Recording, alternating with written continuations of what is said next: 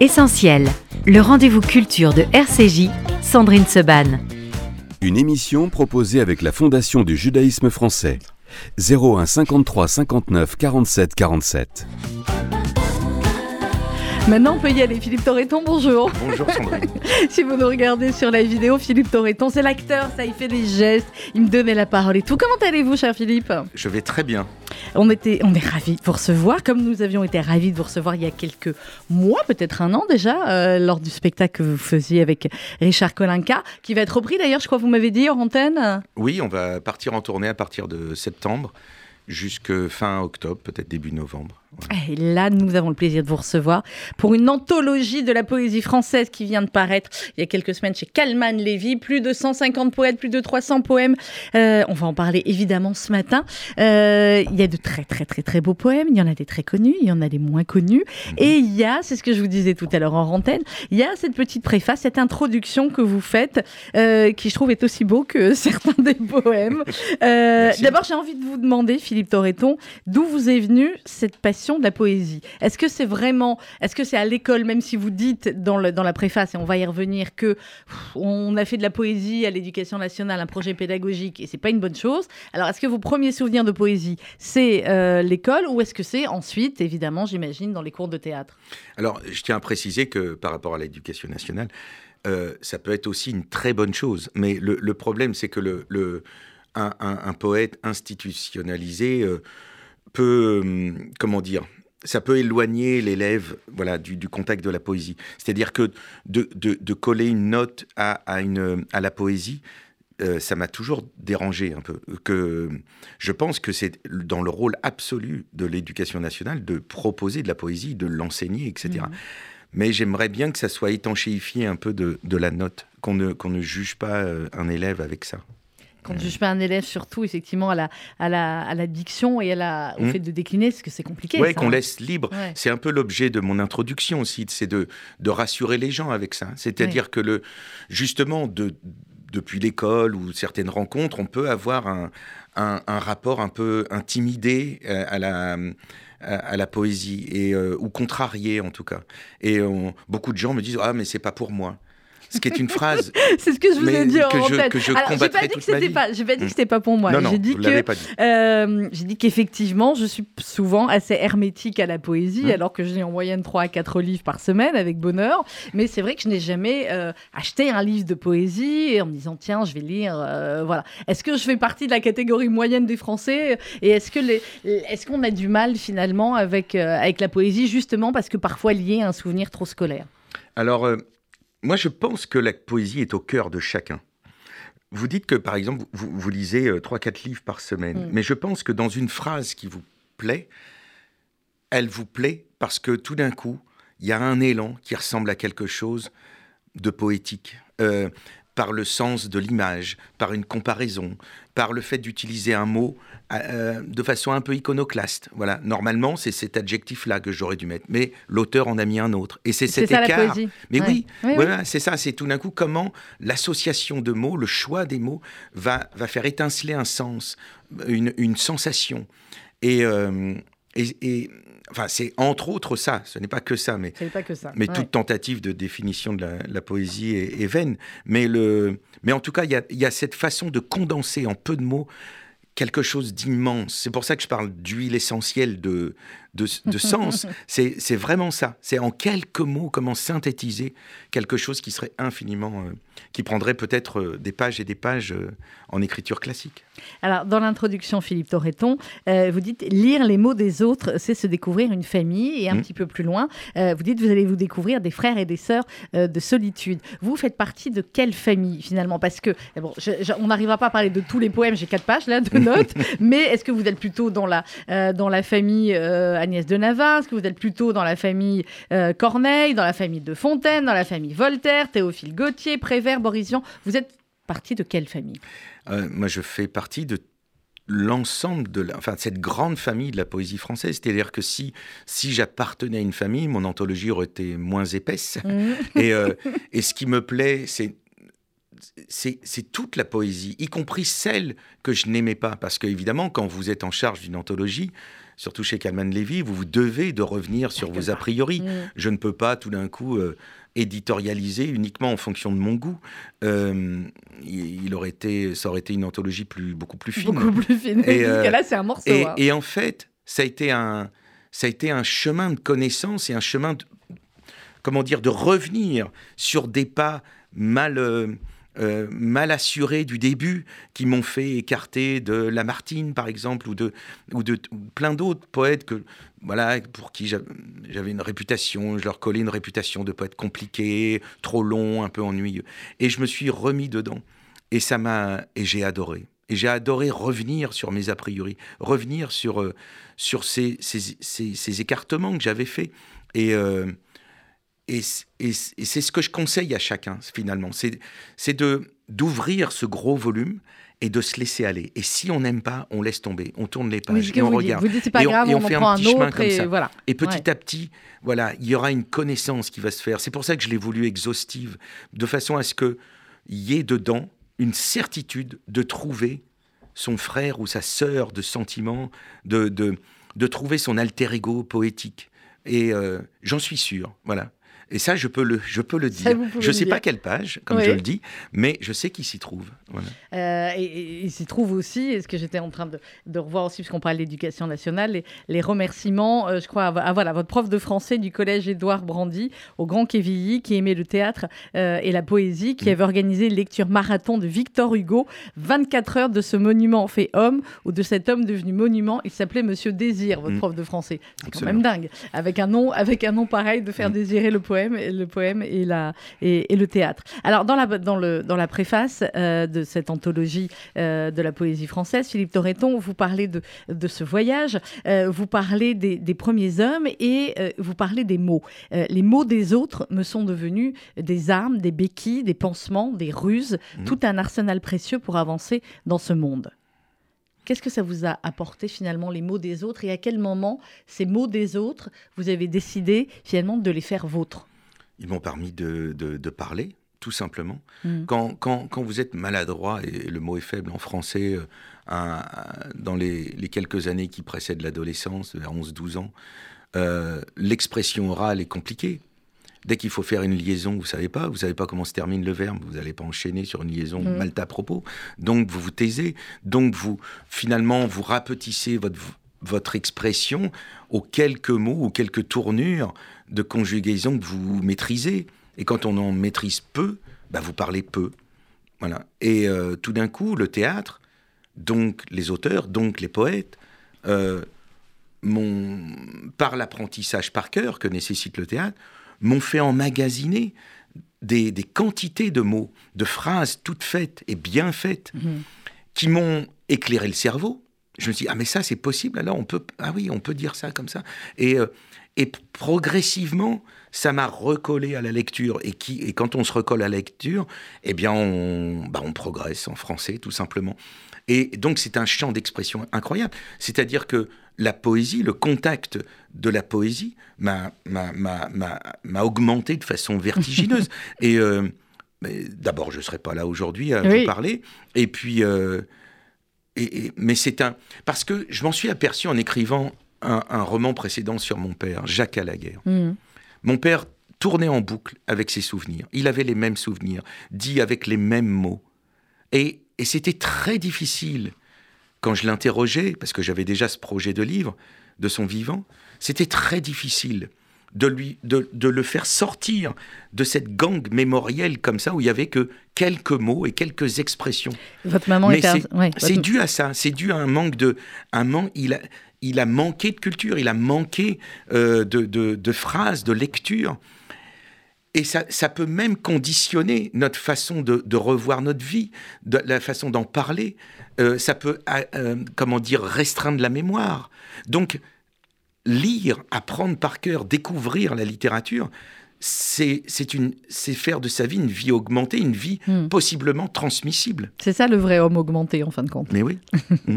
vous racontez, vous dites aussi toujours dans l'introduction du livre que chez vous on récitait pas de poésie. Hmm. Euh, vous dites votre père travaillait dans une station-service et votre maman par contre était euh, institutrice euh, et elle, elle, lisait de la poésie ou elle lisait tout court ou alors vous dites aussi bon l'institut voilà il y avait elle avait tous les, la journée de travail derrière et les bruits des gosses etc et c'était pas facile.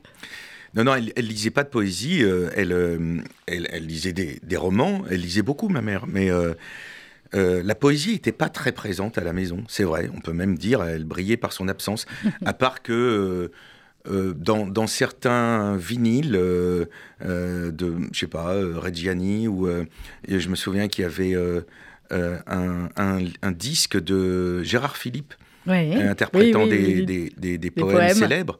Comme je descendais les fleuves impassibles, je ne me sentis plus guidé par les haleurs. Des peaux rouges criards les avaient pris pour cible, les ayant cloués nus au poteau de couleur. Et, euh, et j'écoutais ça, et je trouvais ça merveilleux. Et j'aimais bien cette voix chantante que Vous vouliez être Gérard Philippe, Philippe Torreton? Ma mère aurait bien voulu que je sois Gérard Philippe. Bon, effectivement. mais, euh, euh, mais voilà, c'est en tout cas, bah, oui, c'est vrai que ça, le fait que je choisisse le théâtre, et que je m'appelle Philippe, même si c'était son nom de famille, mais euh, c'était ça Il y, avait un lien. Ouais, il y avait un petit lien. Il y avait un lien. Alors, l'anthologie de la poésie française, Philippe Torreton, vous démarrez avec la chanson euh, de Roland. Nous mmh. sommes donc au XIIe siècle, à peu près vers 1100. Pourquoi on démarre par la chanson de Roland? Vous pouvez me répondre pourquoi pas hein euh, Pour tout vous dire, je cherchais un autre texte Parce qu'on qualifie un auteur normand, mais qui était. Il aurait fallu faire des, des peut-être des mois, voire des années de, de recherche pour le retrouver et possiblement le retraduire. Et euh, donc, euh, voilà, j'ai pris ce texte-là parce qu'en en fait, c'est Victor Hugo euh, qui m'a dit de le prendre. parce que... attends, on va s'arrêter deux secondes. Victor Hugo vous parle? Mais bien sûr. Mais il, ah peut vous ben, parler à un moment donné où je suis là aussi? Si, avec lui. Mais, mais franchement, ça peut paraître idiot de dire ça. Mais non, pas du tout. Mais quand vous lisez un auteur, oui, il vous parle. Moi, mon métier de comédien, c'est de, de penser que Shakespeare a écrit pour moi hmm. et que personne n'a lu Hamlet avant moi, hmm. ce qui est totalement faux. Mais c'est de partir de ce postulat. Mais parce que personne n'a lu Hamlet comme vous. Tous les auteurs sont des auteurs contemporains quand on est comédien, hmm. puisque je vais devoir le dire ici et maintenant. Donc, euh, donc il n'y a pas d'histoire, il n'y a pas de longévité, il n'y a pas de siècle à traverser. Shakespeare me parle d'aujourd'hui. Et, et, moi, je suis un acteur d'aujourd'hui qui dit un texte d'aujourd'hui. Et accessoirement, ce texte a été écrit il y a quatre siècles. Mais, ça, je m'en fous. Oui, mais parce que personne ne peut lire un livre comme une autre personne. Ça résonne différemment suivant. Euh, voilà, c'est précisément lecture. Et de la même ça manière qui est important dans cette anthologie, c'est de découvrir que tous ces gens vont vous parler. Hum c'est pas euh, c'est pas de la lecture historique, c'est pas de alors évidemment on a on a aidé un peu le lecteur parce que oui on a, parce que quand même la poésie du Moyen Âge on est sur combien de pages? On est sur 700 euh, pages quasiment, hein, plus de 600 pages. Plus de 600, oui. Ouais, ouais. Mais euh, mais tous ces tous ces auteurs, toutes ces autrices vont vous parler, voilà, et à vous et à vous seul. Et, euh, et c'est pas une vue d'esprit comme ça de comédien un peu enflammé par la littérature. C'est totalement vrai. Et ce que vous allez y lire est totalement vrai aussi. C'est-à-dire que c'est un chemin de connaissance de l'être humain absolument merveilleux. Une anthologie, pas que la mienne, mais une mmh. anthologie euh, est, une, est un chemin de connaissance de, de nous-mêmes, de nous tous, de notre civilisation. Qu'est-ce qu'on a fait de nos peurs, de nos angoisses, de nos amours, de, nos revendications C'est pour ça que j'ai voulu insister aussi sur la présence des femmes. Alors justement, vous m'y amenez. Euh, c'est ce que j'ai en train de voir. Béatrice Dedi, euh, qui elle, on est au, je suis en train de vérifier les dates, nous sommes au XIIe siècle, donc il y avait déjà des femmes poètes au Moyen Âge. Mais non seulement il y avait déjà, mais il y en a toujours eu. Et au Moyen Âge, c'était, euh, on pouvait même dire qu'il y avait pléthore de, de, de voilà, d'autrices et de, et de, enfin, on disait troubadour, trouvère, etc., suivant la région dans laquelle on était euh, dans le pays, et euh, cette poésie chantée et euh, rythmée. qui pouvait ressembler au slam, hein, c'était le mhm. slam de l'époque, mais c'est vrai. La, la poésie a beaucoup plus longtemps été chantée et déclamée en rythme que, que lue dans des bouquins. Et euh, finalement, le, le, l'imprimerie a rendu la poésie silencieuse. Et oui, parce qu'effectivement, vous, enfin, euh, vous avez entièrement raison. Avant, on disait les poèmes devant les rois, devant les. Comment ça se passait? C'était les troubadours, c'était. Oui, alors c'était surtout des milieux assez privilégiés. Hein, pour avoir le temps d'écrire, il fallait pas avoir un champ à labourer et, sept enfants à la mamelle. Mais, euh, mais, mais en... donc c'était des châtelaines, des, des, princesses, des comtesses, des duchesses, euh, etc. Mais, mais qui avaient le temps de, et l'instruction pour le faire. Mais euh, bon, en tout cas, il y avait plein de, plein de femmes qui écrivaient. Et j'étais étonné, moi, en, en, bah en me plongeant dedans, de voir qu'à toutes les époques, les femmes ont écrit, et qu'à toutes les époques, les femmes ont revendiqué une place qu'elles n'avaient pas. Et, euh, mais c'est flagrant. Hein, le, euh, et c'est et je trouve ça c'est assourdissant quoi cette cette façon que le monde masculin a eu de faire taire des, les, voix féminines. Mmh. Euh, il y avait une émission l'autre jour sur, euh, je ne sais plus quelle euh, antenne concurrente, mais sur le, les, les, femmes compositrices aussi dans la musique. Enfin, c'est les femmes sculptrices, les sculptrices, femmes etc. Alors, et bien sûr. Et donc, moi, là, je m'étais dit, bah voilà, on va, on va essayer de d'aller d'avoir une, une, anthologie un peu moins euh, disproportionnée dans le rapport homme-femme. Et, elle ne l'est pas, la vôtre. Alors, euh, si on regarde à travers les siècles, je ne vais pas pouvoir faire siècle après siècle, parce qu'il y a plus de 600 pages, il y, a, euh, bah, il y a toujours des thématiques finalement assez communes dans les, dans les poèmes. On parle d'amour, évidemment, beaucoup. on parle de vie et de mort. On mm. parle de religion aussi, beaucoup, à certains, mm. à certains siècles. on parle de mythologie, de cordes. Comment vous avez finalement... C'est la question bateau, mais je suis obligée de vous la poser quand même, Philippe Comment vous avez choisi Parce que pour faire une anthologie, forcément, on choisit, même s'il y a plus de 600 pages. Comment vous avez choisi? Il y a ceux que vous aimiez, absolument, vous avez dit, il faut les mettre. Vous avez demandé autour de vous. Comment vous avez travaillé? Alors, j'ai pas demandé autour de moi. C'était, euh, mais choisir était un drame à chaque fois. Moi, si, si on m'avait laissé euh, faire, je serais encore en train de colliger des Vous avez compris qu'Alman Lévy, il fallait laisser faire.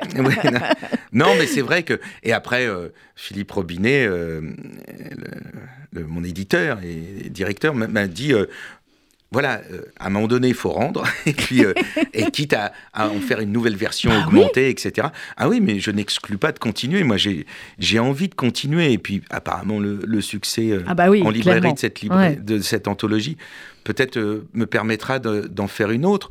Alors, peut-être étendue à, d'autres continents, et, mais, mais rien qu'en France, il y a, moyen de, faire un volume 2 et de et de, resserrer encore son, champ de, recherche. C'est euh, c'est un drame de choisir, mais euh, je, me suis laissé aller à, ne, à ne pas avoir d'idées préconçues.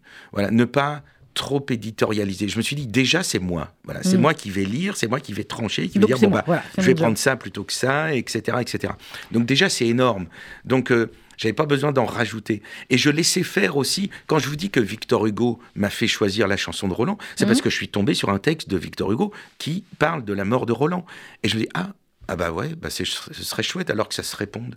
Et puis voilà, je l'ai fait commencer comme ça. Et puis je me laissais aller souvent quand, quand un auteur rendait hommage à un autre auteur. Alors en général, on rend beaucoup hommage à, Victor Hugo dans la poésie mm. française, mais pas que. On rend hommage aussi, euh, par exemple, Ronsard rend un super hommage euh, à Rabelais, qui est mais un poème absolument merveilleux. Euh, où il parle de cette quantité de vin que Rabelais buvait et qu'il était couché sous les ah tonneaux, bah, etc. et qui demande aux passants de se recueillir, mais plutôt que de mettre des fleurs, mettez du vin, etc. Et euh, ça lui fera plus plaisir. Et, euh, et c'est et à chaque ça j'ai gardé. À chaque fois qu'un auteur rendait hommage à un autre auteur, je gardais. voilà, je me suis laissé tenter par des petites choses comme ça. Par des petites choses aussi différentes qu'on qu'on découvre, et c'est l'intérêt aussi de cette, cette anthologie, Philippe Torreton. Bon, on va arriver au XVIIe siècle, je fais des sauts comme ça, hein, je suis obligée. XVIIe siècle, il y a Molière, il y a Corneille, il y a La mm. Fontaine, il y a Racine, et, euh, et ben, il y a effectivement, alors Molière, la poésie, on se disait, euh, bah, hein, voilà, on connaissait moins, et euh, vous mettez l'acte 1, scène 4 du Cid, c'est de la poésie, c'est de la provoque, ce que je vous dis. Hein. Mais oui, parce que la poésie se cantonne pas à, un sonnet ou à une chanson. C'est, euh, la poésie n'a pas une forme prédéfinie. Euh, et, c'est ce que je vous disais tout à l'heure, lorsque vous lisez un livre que vous aimez, tout d'un coup, vous aimez particulièrement une phrase, c'est que certainement cette phrase, par le sens bien sûr, mais aussi par le sens vient aussi parfois de, du télescopage de, mots, d'images, euh, de métaphores, bah, le chemin poétique commence. Et, donc, cette, euh, cette, tirade du, Cid, euh, oui, Corneille est un poète, et ça se sent, ça se sent dans le choix des images, dans le choix des mots. C'est et je peux vous dire que je l'ai fait travailler en atelier avec des enfants de CM2. J'allais euh, vous dire, j'allais vous dire, qu'est-ce que vous feriez un bon prof de français, Philippe Torreton? Ben, Je ne sais pas. En tout cas, je, pendant deux ans, j'ai animé un atelier théâtral comme ça, où on prenait des grands textes. Hein. Et, euh, et c'était, euh, voilà, on se passait la parole, chacun apprenait deux vers, trois vers, et puis on, se passe la parole, voilà, pour faire un mouvement continu. Eh bien, ça marche. Ça marche avec des petits garçons de, de 9-10 ans vous écoutez ça, quand c'est dit simplement, ah, c'est d'une beauté. Et ils en avaient conscience et ils le, le, ils, sentaient bien. Bon, je résiste pas. Je peux avoir euh, orage au désespoir. Euh, c'est mieux quand vous le dites. Page 167. J'ai pas prévu de pause musicale parce que ce que je voulais en pause, ah, c'était ça la ruse. Et oui, c'était la ruse. 167 dans l'anthologie de la poésie française, Philippe Torreton. Orage, au désespoir, aux vieillesses ennemies. N'ai-je donc tant vécu que pour cette infamie? Et ne suis-je blanchi dans les travaux guerriers que pour voir en un jour flétrir tant de lauriers? Mon bras, qu'avec respect toute l'Espagne admire, mon bras, qui tant de fois a sauvé cet empire, tant de fois a fermier le trône de son roi, trahit donc ma querelle et ne fait rien pour moi. Ô cruel souvenir de ma gloire passée, œuvre de tant de jours en un jour effacée, nouvelle dignité fatal à mon bonheur.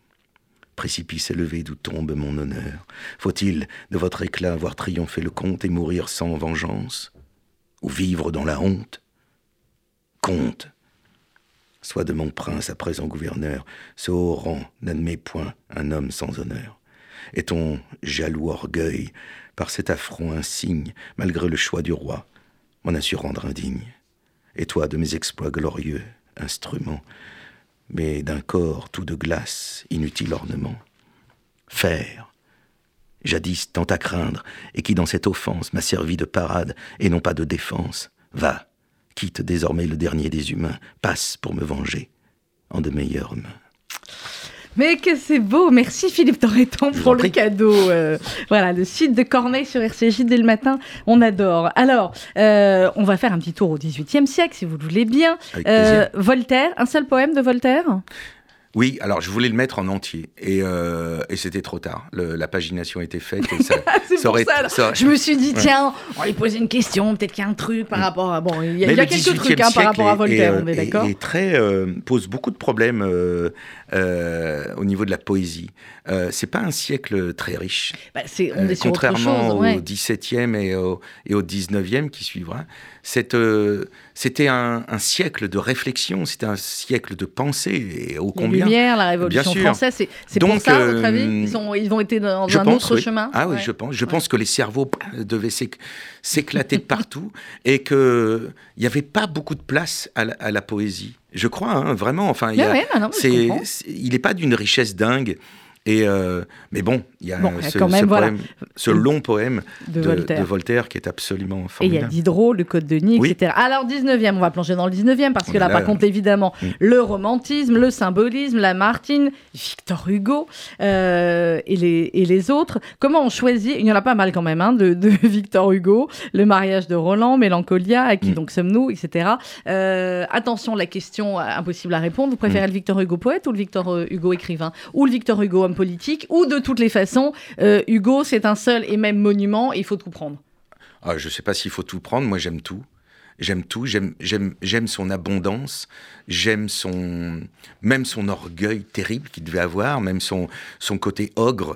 Euh, je pense qu'il ne devait pas être facile d'être son fils ou sa fille, d'être ses enfants. Euh, je pense que c'était un, une sorte, oui, de de géants qui prenaient tout, qui faisaient feu de tout bois. Mais, mais qu'est-ce que j'aime ça? Qu'est-ce que j'aime cette, cette façon d'être. Euh, dans son monde, dans son époque, de réfléchir à ça? Euh, la plupart de ses idées, mais de ses discours, on peut les dire intégralement aujourd'hui à Ah bah, l'Assemblée nationale. Ah, les discours, c'est, euh, pour moi, c'est ce qui est le plus dingue. ouais. Voilà, c'est c'est sur l'importance de l'éducation, de la culture, sur le travail des enfants, euh, sur la pauvreté, sur. euh, c'est euh, c'est pour ça qu'ils étaient des millions derrière son cortège funéraire, des millions, beaucoup plus que pour euh, n'importe qui, Johnny Hallyday. Ou... C'était et à l'époque, il n'y avait pas de réseaux sociaux, il n'y avait Non, pas d'album, il y avait fallait pas. être au courant pour que reconnaître Victor Hugo, il fallait ouais. lire Victor Hugo. Mm. Donc qu'un homme qui écrivait euh, en un siècle où il n'y avait pas l'image, euh, il n'y avait pas l'enregistrement de la voix, et être des millions derrière un cercueil. Mais l'équivalent aujourd'hui, ce serait tout d'un coup 35 millions de Français derrière un cercueil aujourd'hui, pour avoir l'équivalent. Vous imaginez si on avait les voix comme ça de certaines époques? Alors comment, on en a. comment on peut l'imaginer Oui, oui, a, mais. mais, euh, Et euh, alors c'est c'est toujours pareil, c'est à la fois émouvant et à la fois décevant. Moi, quand j'entends, euh, euh, par exemple, euh, Paul Valéry, mm. lire du Paul Valéry, je m'ennuie profondément, mais c'est mais c'est merveilleux parce que c'est lui. Oui, parce Voilà. que c'est lui. Euh, quand j'entends Claudel dire pas. du Claudel, ah bah, je préfère Martine Chevalier de loin, et, euh, et etc. Enfin, c'est pour ça qu'il y a des interprètes. Nous, on, on passe notre vie à essayer de savoir comment on doit dire ça, quoi. Ah bah là, mais on- mais le, c'est là qu'on voit que le, le poète n'est pas forcément le mieux placé pour savoir comment Pour on lire, doit dire ouais. ses, ses textes. Et puis il y a les modes de l'époque. Et puis il y a les difformités sonores dues euh, aux appareils d'enregistrement, donc qui, qui déforment les voix, qui font ces voix nasillardes. et- mais c'est c'est euh, ça reste quand même. euh, il faut il faut écouter ces voix-là parce que c'est merveilleux, c'est d'une richesse et c'est très émouvant. Mais oui, on, on voit ce qui, ce qui peut passer dans une voix. Vous écrivez, vous, de la poésie, Philippe Torreton, ou pas? Oui, oui, oui. Que je garde pour moi. Euh, C'est pour ça. Là, vous voyez, j'étais en train de me poser Ouais. la question. Là, ça se trouve, il a déjà sorti 10 livres et je ne le savais Non, pas, non, poésie. Non, c'est non, non, non, non, non, non, c'est, c'est, euh, non, je garde ça pour moi. Sauf euh, dans, euh, dans le spectacle pour lequel vous nous aviez reçu avec Oui. Richard Kolinka et Aristide Rosier. Dans Nous y voilà, j'ai écrit deux textes, euh, L'homme averti et Mon Indien. Et euh, que j'ai mis dedans, euh, un peu poussé par mes camarades qui m'ont dit Mais non, c'est bien, vas-y, fais-le. Et puis, euh, voilà. Vas-y. Donc, euh, Alors, on va, on va sauter quelques, quelques dizaines au moins d'années. Il faut qu'on arrive quand même. Alors, le, le 19e siècle, on en a parlé. Le 20e siècle, évidemment, en poésie. Bon, Énorme le 21e siècle, siècle, pas ouais. beaucoup. Énorme siècle. le Euh, 21e, le 20e, le 21e, évidemment. si, beaucoup, beaucoup, beaucoup. Mais oui, alors c'est, ouais, c'est- ouais. on est encore sur autre chose, le 20e siècle. Et moi, je voulais qu'on parle un petit peu des chanteurs, si vous voulez bien, Philippe Oui. Torreton. Euh, pourquoi, en fin de compte, vous avez choisi ces chanteurs-là Il y a Brel, il y a Barbara, il y a Moustaki. Je ne vais pas vous dire le contraire, ne pas vous dire que ce sont des très, très grands euh, poètes. Euh, pourquoi vous avez pris ceux à partir de la deuxième moitié du 20e Euh, bonne question. J'aurais pu, euh, j'aurais pu aller chez Bruand aussi euh, et, et- et plein d'autres. Mais, euh, mais je voulais pas non plus que ça colore trop. Déjà, le fait d'en avoir mis quelques-uns, on m'en parle beaucoup. Oui. Et euh, donc, euh, si j'en avais mis plus, ça aurait peut-être orienté le, le, le, le reste. le Ouais, regard de je mon an- comprends. sur mon anthologie. Donc euh, voilà, c'est toujours pareil, il faut doser tout ça. Et c'est, mais euh, c'est, c'est quand on, c'est un choix, une anthologie, un choix qui est pas forcément un choix où on écarte ce qu'on n'aime pas. Moi, Oui, ce oui. que il y a énormément plus de poèmes que j'aime qui ne sont pas dans mon anthologie que, que l'inverse. C'est-à-dire que le, c'est un océan la la poésie française. Donc, euh, et moi, j'avais un seau d'eau. Donc, j'ai pris un seau. Et c'est mon seau que vous avez là. Alors, c'est un gros seau. C'est un gros saut, c'est un beau euh, saut, euh, mais, c'est énorme. Dans la, la- la poésie d'aujourd'hui, par exemple, c'est, je pense que le 21e siècle est, est, est un, est un siècle de, de, de, de poésie. Enfin, le, je pense enfin, en tout cas, le 21e, c'est un peu. j'ai pas de vision sur le 21e Mm. siècle. Si tant est qu'on puisse le finir déjà, ce siècle. Mais, C'est bien, vous êtes optimiste, vous. ah, je- certains jours, je me dis qu'on est assez mal parti quand même. Mais euh, Ouais. Il y a, il y a des raisons d'espérer aussi. hein, dès la mais- naissance, on est mal parti, de toute façon. Enfin, voilà. Cela étant dit, c'est vrai. Mais... Mais- étant dit. Euh, Il y a un poème, euh, évidemment, je voulais qu'on parle. euh, Philippe Torreton, il nous reste encore 7-8 minutes. C'est celui de Charlotte Delbo. Ah. Euh, Auschwitz et après. Prière aux vivants pour leur pardonner d'être vivants. C'est page 541. Euh, on peut dire quelques mots sur, sur Charlotte Delbo Oui, Charlotte Delbo, je l'ai rencontrée grâce à un, un- un- un poète qui s'appelle Dominique Sampiero. Et qui, euh, à l'époque où nous tournions Ça commence aujourd'hui de Bertrand Tavernier, mhm. était euh, le co-scénariste euh, du, film. À l'époque, il était instituteur. Et dans la, une des scènes, je devais apporter des livres à ma mère, et, et, il m'a donné quelques livres, dont la trilogie aux éditions de minuit, Auschwitz et après, de Charlotte Delbo. Et il m'a dit, tiens, lis ça, à mon avis, ça devrait te plaire. Et j'ai lu, effectivement, depuis une partie de ma vie s'est arrêtée là. Voilà. Et et je ne.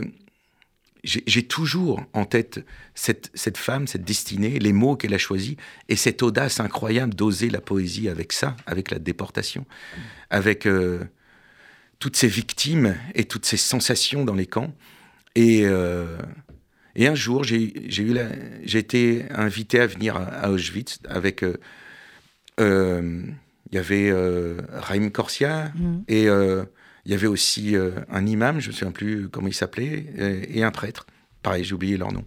Et, euh, et puis au dernier moment, au bout de la rampe des Hongrois, là où il y a une flamme éternelle, on m'a dit ce serait bien que tu dises quelque chose. et je me suis dit mais qu'est-ce que, je peux dire? je, je, Autour de moi, il y avait des gens qui ont eu voilà leurs aïeux qui sont partis en fumée là, mais moi non, dans ma famille non. J'ai des morts résistants, mais, mais pas, pas de déportation. Je me sentais pas légitime, ce qui est complètement idiot d'ailleurs de penser ça. Mais, mais je le pensais à ce, à ce moment-là. Et heureusement, sur mon téléphone, j'avais ce poème, Prière aux vivants, pour leur pardonner d'être vivants. Vous qui passez, bien habillés de tous vos muscles, un vêtement qui vous va bien, qui vous va mal, qui vous va à peu près. Vous qui passez, animé d'une vie tumultueuse aux artères et bien collé au squelette, d'un pas alerte, sportif, lourdeau, rieur renfrogné, vous êtes beau, si quelconque, si quelconquement tout le monde, tellement beau d'être quelconque, diversement, avec cette vie qui vous empêche de sentir votre buste qui suit la jambe, votre main au chapeau, votre main sur le cœur, la rotule qui roule doucement au genou, comment vous pardonner d'être vivant, vous qui passez, bien habillés de tous vos muscles. Comment vous pardonner Ils sont morts, tous. Vous passez et vous buvez aux terrasses. Vous êtes heureux, elle vous aime, mauvaise humeur, souci d'argent. Comment comment vous pardonner d'être vivant? Comment comment vous ferez-vous pardonner par ceux-là qui sont morts pour que vous passiez bien habillés de tous vos muscles, que vous buviez aux terrasses, que vous soyez plus jeune chaque printemps? Je vous en supplie.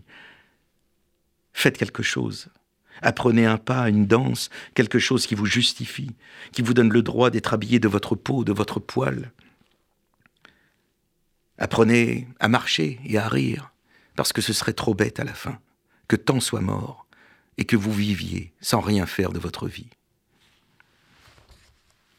Et j'ai lu ça, au bout de la rampe des Hongrois. Et tout le monde m'a demandé qui a écrit ça? Et j'ai dit Charlotte Delbo. Voilà.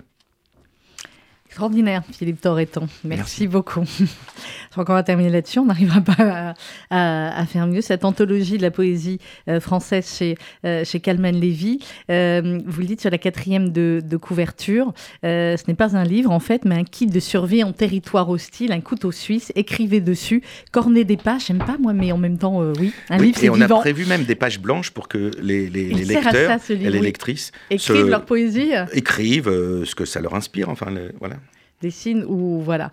Euh, anthologie de la poésie française, euh, c'est magnifique. Ça vient de paraître chez euh, Kalman Lévy. Philippe Torreton, 2023, vous allez faire quoi de beau? Eh bien, je vais être sur les routes en tournée avec une pièce de Laurent Mauvignier, Tout mon amour. et puis, je vais donc retourner sur les routes avec Richard Kolinka et Aristide Rosier pour Nous y voilà. Et puis, je vais repartir sur les routes avec Ladzi, qu'on va reprendre. Et puis je vais écrire. J'écris un, roman. Eh bien, Très bien. Bon, bah alors vous Pour Calman Lévy. Pour Calman Lévy, évidemment. Et j'en suis très content. Eh bien, j'espère bien. Bon, il parle de quoi le roman? On peut pas dire encore? Euh, ouais, C'est délicat. C'est délicat. C'est une, histoire de. Comment dire De quelqu'un qui veut vivre à travers quelqu'un d'autre. Mhm. Bon, vous reviendrez nous en parler. Absolument. Très bien. Merci beaucoup, Philippe Torreton, d'être venu nous voir ce matin dans Essentiel. Anthologie de la poésie française vient de paraître aux éditions Calman Lévy. Et on se quitte avec un Barbara. Euh, ah et on se retrouve dans quelques instants pour RCJ Midi. Merci beaucoup.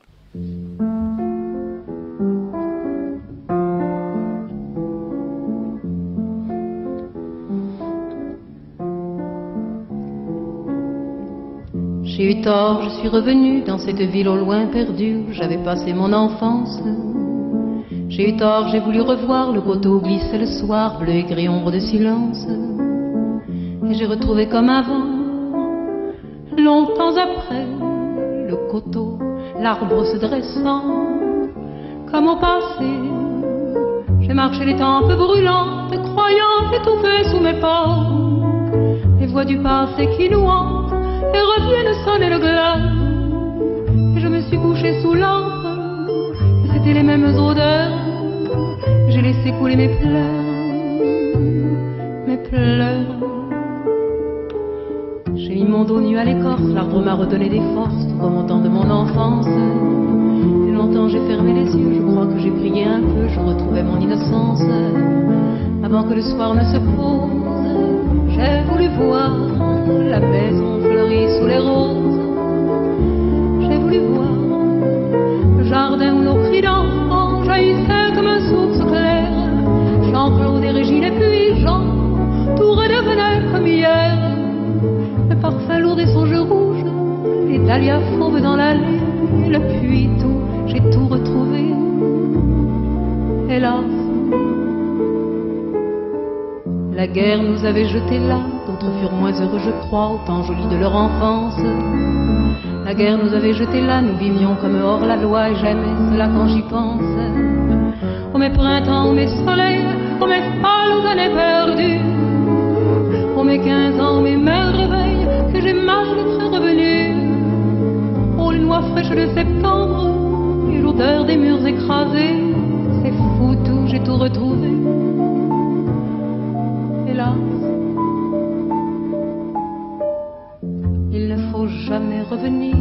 Cacher les souvenirs du temps béni de son enfance. Car parmi tous les souvenirs, ceux de l'enfance sont les pires, ceux de l'enfance nous déchirent. Vous m'atterrez chérie, oh ma mère, où est boudin aujourd'hui? Vous dormez au chaud de la terre, et moi je suis venue ici pour y retrouver votre rire, vos colères et votre jeunesse. Je reste seule avec ma détresse, hélas. Pourquoi suis-je donc revenu, seul au détour de ces rues? J'ai froid, j'ai peur, le soir se penche.